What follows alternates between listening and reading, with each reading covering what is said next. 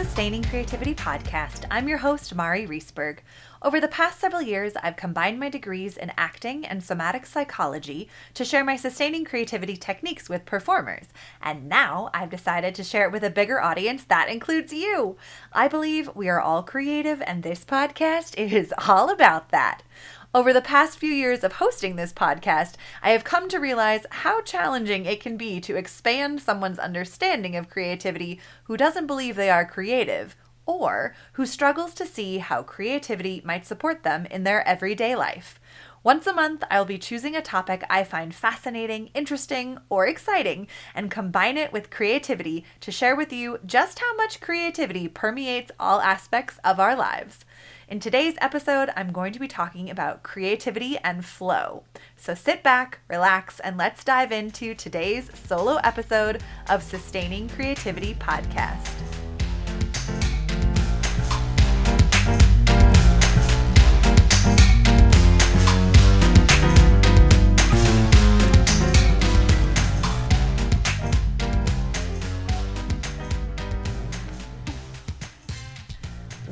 To the Sustaining Creativity Podcast. I am super excited for this solo episode and to take some deeper looks at creativity.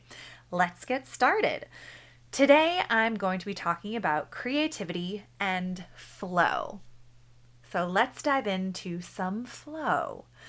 Flow state or flow theory was popularized by Mihaly Csikszentmihalyi, a Hungarian American psychologist, initially in the 70s, but it wasn't until the 1990s when his book On Flow came out, and that's when this really exploded.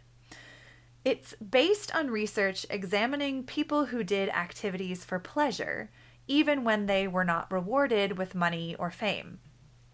He was surprised to discover that enjoyment did not result from relaxing or living without stress, but rather during these intense activities in which attention is fully absorbed. Csikszentmihalyi also learned that people were motivated by the quality of the experience they had while they were engaging in the activity. And the flow experience came when the activity was difficult and involved risk. In other words, it usually stretched the person's capacity and provided a challenge to their skills.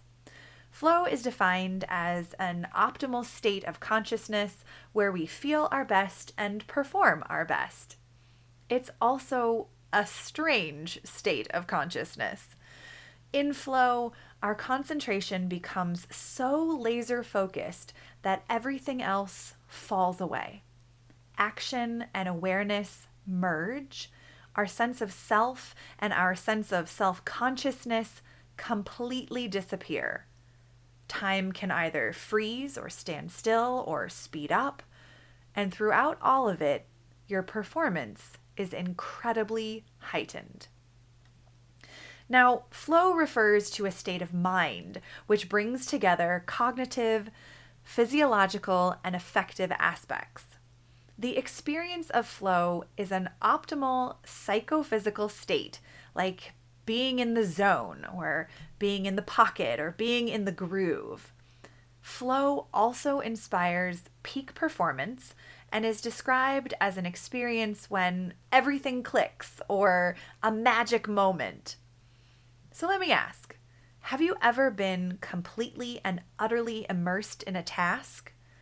Oblivious to the outside world, focused on your own progress and what's going on right here and now? Or maybe you've been doing something you love, like playing music or a sport, and before realizing that time has totally passed you by. If you've answered yes to any of these questions, it's likely that you've been experiencing a state of flow. In flow, you feel powerful, you're pushing yourself, but enjoying what you're doing. It can feel like you're giving your best and creating something worthwhile. Flow is one of life's highly enjoyable states of being.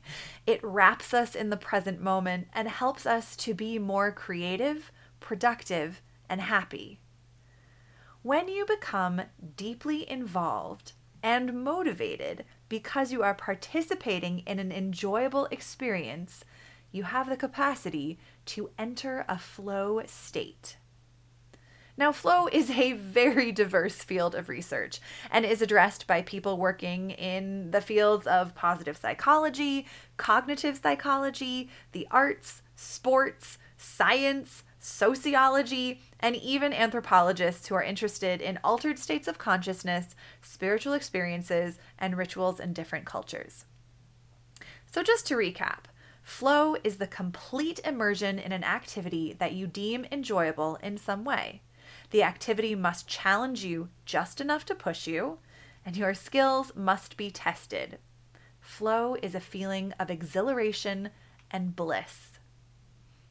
A key component of getting into flow is that we've voluntarily accepted the challenge we're attempting to solve.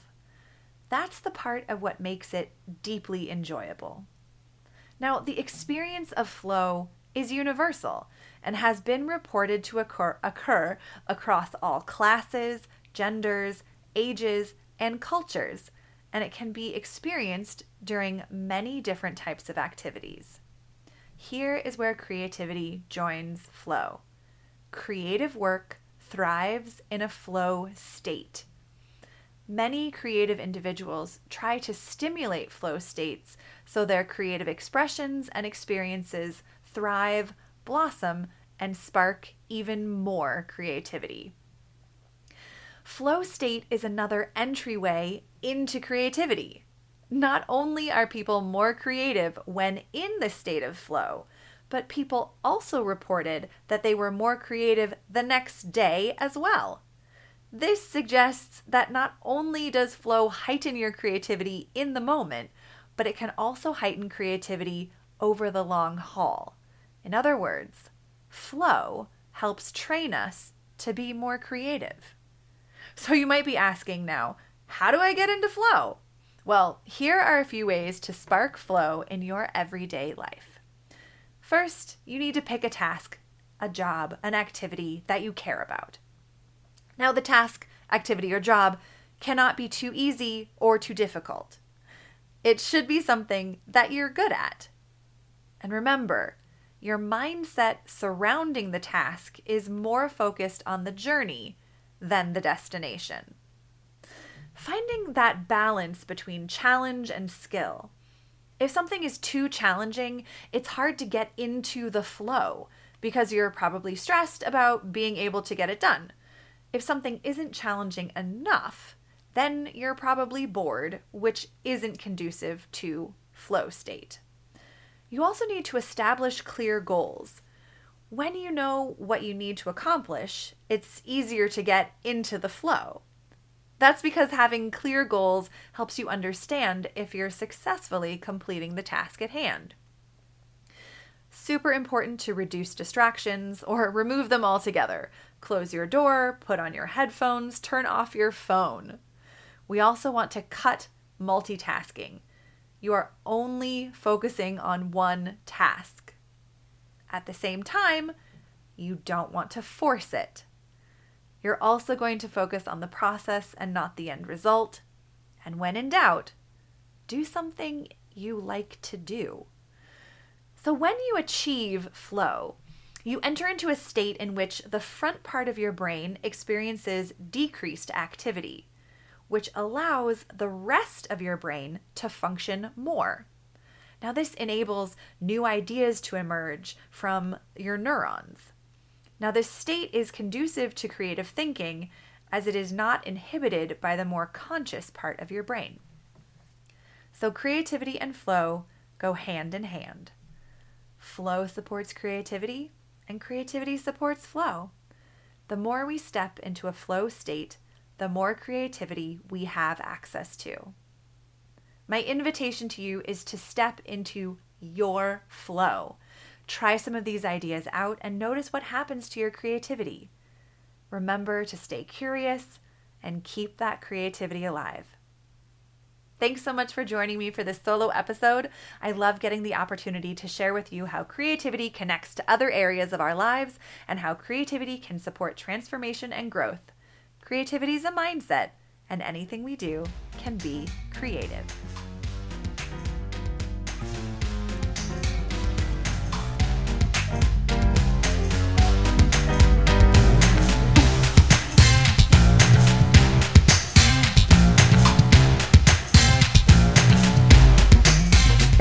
Listening to the Sustaining Creativity Podcast. We'd love to keep in touch, so follow us on Facebook and Instagram. We are at Sustaining Creativity. Make sure to subscribe to the podcast wherever you listen to podcasts. Tag your friends and family so they can listen too. We love to hear from you, so leave your reviews, comments, and questions. Check out our website, sustainingcreativity.com, for upcoming offerings and creativity coaching. Tune in Tuesdays for our next episode. And remember, with creativity, anything's possible.